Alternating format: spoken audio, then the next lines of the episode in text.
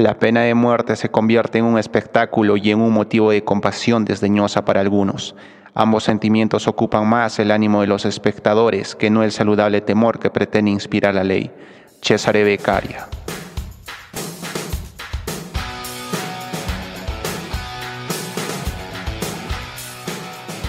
Saludos cordiales a toda la comunidad oyente de la sección podcast Taus al Día. Mi nombre es David Olmer que miembro de la Comisión de Investigación del Taller de Derecho y Relaciones Internacionales Alberto Ulloa Sotomayor, y el día de hoy les hablaré sobre el tema Ejecución o pena de muerte por hipoxia de nitrógeno, una nueva forma de tortura, a propósito del caso Kenneth Smith. Estos últimos meses los medios de comunicación han venido difundiendo información sobre un nuevo método de pena de muerte o ejecución denominado hipoxia por nitrógeno. Esto es, causar asfixia con nitrógeno al presidiario, condenado o castigado. Este método per se pareciera indoloro, sin embargo muchos especialistas han precisado que un mínimo error podría provocar un sufrimiento humillante y doloroso en el condenado a muerte, lo que a su vez también podría poner en peligro al equipo de personas que desarrollaría este método. En ese contexto surgen varias interrogantes. Algunas de ellas son, ¿este método nuevo de pena de muerte configuraría un acto de tortura? ¿Realmente es legítimo su aplicación? ¿Es posible aplicarlo a pesar del impacto que tiene la corriente abolicionista de la pena de muerte a nivel mundial? Los castigos contra las personas que cometen delitos son tan antiguos como la historia de la humanidad. Algunos de los primeros castigos fueron el maltrato físico y algunos más extremos fueron la quema en la hoguera y la decapitación con guillotina. En la actualidad se utilizan métodos tales como la silla eléctrica, la cámara de gas y la inyección letal. En todos los casos se busca la muerte de una forma instantánea y con el menor sufrimiento posible de la persona castigada, generalmente por cometer graves delitos a pesar de los avances tecnológicos. A la fecha, la pena de muerte cobra vigencia en varios países del mundo. La pena de muerte, a pesar de constituir una violación de los derechos humanos, es aplicada incluso en países desarrollados y primermundistas. De hecho, en estos últimos días, expertos de la ONU, diversos medios de comunicación y la sociedad civil en general se vienen pronunciando sobre un caso inédito y polémico de ejecución por hipoxia de nitrógeno que por primera vez ocurriría en Estados Unidos a fines del presente mes. El estado norteamericano de Alabama, ubicado en el sur de Estados Unidos, gobernado por la republicana Kay Bay, planifica hacer cumplir la pena de muerte al presidiario Kenneth Smith el 25 de enero del presente año. Dicha ejecución se realizaría mediante la hipoxia por nitrógeno, un método que implica privar de oxígeno al presidiario empleando una máscara facial conectada a una bombona de nitrógeno puro. Para llevar a cabo el método se colocaría una máscara sobre la cara de Smith y se ajustaría y sellaría alrededor de su nariz y boca provocando asfixia. Durante la ejecución, Smith será obligado a respirar únicamente nitrógeno, lo que privará su cerebro y cuerpo de oxígeno, ocasionando su muerte. Según el protocolo de ejecución de Alabama, el nitrógeno se administraría durante al menos 15 minutos o 5 minutos después de una indicación plana en el electrocardiograma, lo que sea más largo, informó la agencia de noticias Associated Press. Hagamos un paréntesis. Debemos recordar que el nitrógeno constituye el 78% del aire inhalado por las personas y es inofensivo cuando se inhala con oxígeno. Pero si se cambia la composición del aire para que esté compuesto únicamente de nitrógeno, la persona morirá Ahora por falta de oxígeno. Continuando, Kenneth Smith, de 58 años, fue condenado a pena de muerte por el asesinato por encargo cometido en 1988 en contra de una mujer. Siendo así, después de estar preso durante más de 30 años, las autoridades de Alabama intentaron ejecutarlo en noviembre de 2022 mediante una inyección letal, pero el intento fracasó. Por eso ahora se autoriza utilizar por primera vez el método de hipoxia por nitrógeno. Ante esta situación, diversas instituciones internacionales como la Organización Mundial de la Salud, OMS, y la Organización de las Naciones Unidas, ONU, han mostrado su indignación. El principal argumento es que más allá de los delitos cometidos, siempre se debe mostrar respeto por la vida humana. Además, se asegura que este tipo de métodos resultan crueles y degradantes. Asimismo, los relatores de la ONU sobre ejecuciones extrajudiciales sumarias o arbitrarias, Morris T. Balbins, sobre la tortura, Alice Jill Edwards, sobre el derecho al disfrute del más alto nivel posible de salud física y mental, Tain Mofoken, y sobre la independencia de los magistrados y abogados, Margaret Satterwhite, expresaron el miércoles 3 de enero del presente año su preocupación por la inminente ejecución por hipoxia de nitrógeno del presidiario Kenneth Smith, según dichos relatores de la ONU, este método va en contra de la corriente abolicionista de la pena de muerte. En específico, recordaron, Las ejecuciones mal preparadas, la falta de transparencia en los protocolos de ejecución y el uso de fármacos no probados para ejecutar a presos en Estados Unidos han llamado continuamente la atención de los mecanismos de la ONU. En opinión de los relatores, el referido método de pena de muerte puede configurar un trato cruel e inhumano, equiparable incluso a la tortura. Los relatores de la ONU advirtieron la falta de pruebas científicas que acrediten que el presidiario no sufrirá durante el procedimiento.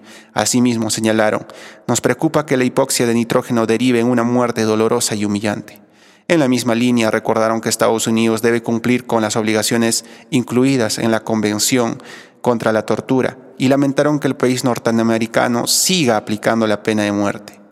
Por otro lado, los abogados del presidiario Smith aseguraron que el método podría violar la prohibición de la Constitución de castigos crueles e inusuales y plantearon que un segundo intento de ejecutarlo por cualquier método resulta inconstitucional, pues un dato curioso es que el preso Kenneth Smith es una de las dos únicas personas vivas en Estados Unidos que sobrevivieron a un intento de ejecución luego de que el estado de Alabama fracasara en su inyección letal programada en noviembre del año 2022, cuando fallaron varios intentos de insertar una vía intravenosa.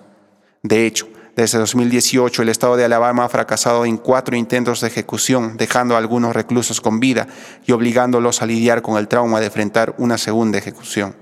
Los defensores del método sostienen que es indoloro, mientras que sus detractores lo comparan con experimentos en humanos.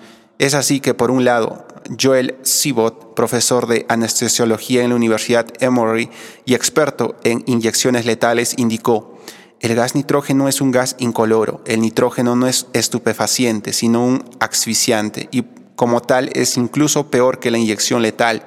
Señaló que el método de hipoxia por nitrógeno es similar a la muerte al ser expulsado al vacío del espacio.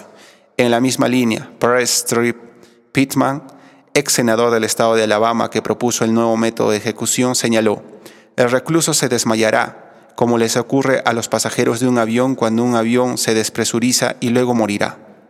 Por otro lado, a modo de crítica, Robin Mayer, director ejecutivo del Centro de Información sobre la Pena de Muerte, señaló que la ejecución por hipoxia de nitrógeno es el equivalente funcional de colocar una almohada sobre la cara de alguien y asfixiarlo lentamente. Asimismo, Robert Duna, director del proyecto de política de pena de muerte y profesor adjunto de la Facultad de Derecho Besley de la Universidad de Temple, dijo, Nadie sabe con certeza si las ejecuciones por hipoxia de nitrógeno funcionarán de la manera que sus defensores esperan si el gas será entregado de manera adecuada y segura desde los cilindros de nitrógeno a la máscara mortoria, si la muerte será rápida o prolongada, si se filtrarán niveles peligrosos de gas a la cámara de ejecución o a las áreas de observación y pondrán en peligro al personal de ejecución y a los testigos, y si el cuerpo de prisioneros retendrá niveles peligrosos de gas que podría representar riesgos para la salud de quienes realicen la autopsia. Y añadió, no es solo Kenneth Smith quien es un conejillo de indias, también es el personal de ejecución.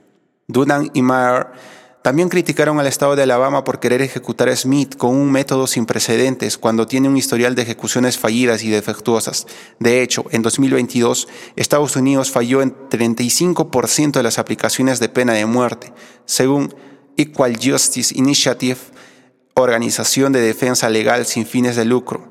Alabama tiene un historial de ejecuciones e intentos de ejecución fallidos y defectuosos, y experimentar con un método nunca antes utilizado es una idea terrible. La ejecución del presidiario Kenneth Smith sería el primer intento de asesinar a alguien mediante el método de hipoxia por nitrógeno. Dicho método fue aprobado en Alabama en 2018, pero no ha sido aplicado ni probado, pues el método ha sido criticado por la potencial amenaza mortal que puede suponer para otras personas en la zona, el equipo de ejecución y testigos, en caso el gas escape de la manguera que lo suministra. Este método, ejecución por gas nitrógeno, además del estado norteamericano de Alabama, también está autorizado en los estados de Oklahoma y Mississippi. Sin embargo, este método nunca ha sido usado en la historia del país. En el marco del derecho internacional de los derechos humanos, este método de ejecución se consideraría tortura siempre y cuando se cumplan los cuatro elementos de esta figura, esto es, que sea cometido directamente por un agente del Estado o bien que un particular actúe con su tolerancia o aquiescencia del primero, que el acto sea intencional, que la conducta cause severos sufrimientos físicos o mentales y que se cometa con un determinado fin o propósito, todo ello conforme lo estableció la Corte Interamericana de Derechos Humanos, entre otros, en los casos 19 comerciantes versus Colombia, Fernández Ortega versus México, López Soto versus Venezuela, mujeres víctimas de tortura sexual en Atenco contra México. De por sí, la aplicación de la pena de muerte considerada como el peor de los castigos físicos genera un largo sufrimiento físico y mental tanto a las personas condenadas como a sus seres queridos. Justamente en razón de ello se pone en tela de juicio su legitimidad. Las personas condenadas a muerte no son las únicas víctimas de estos actos de tortura. Los familiares también sufren en esta situación.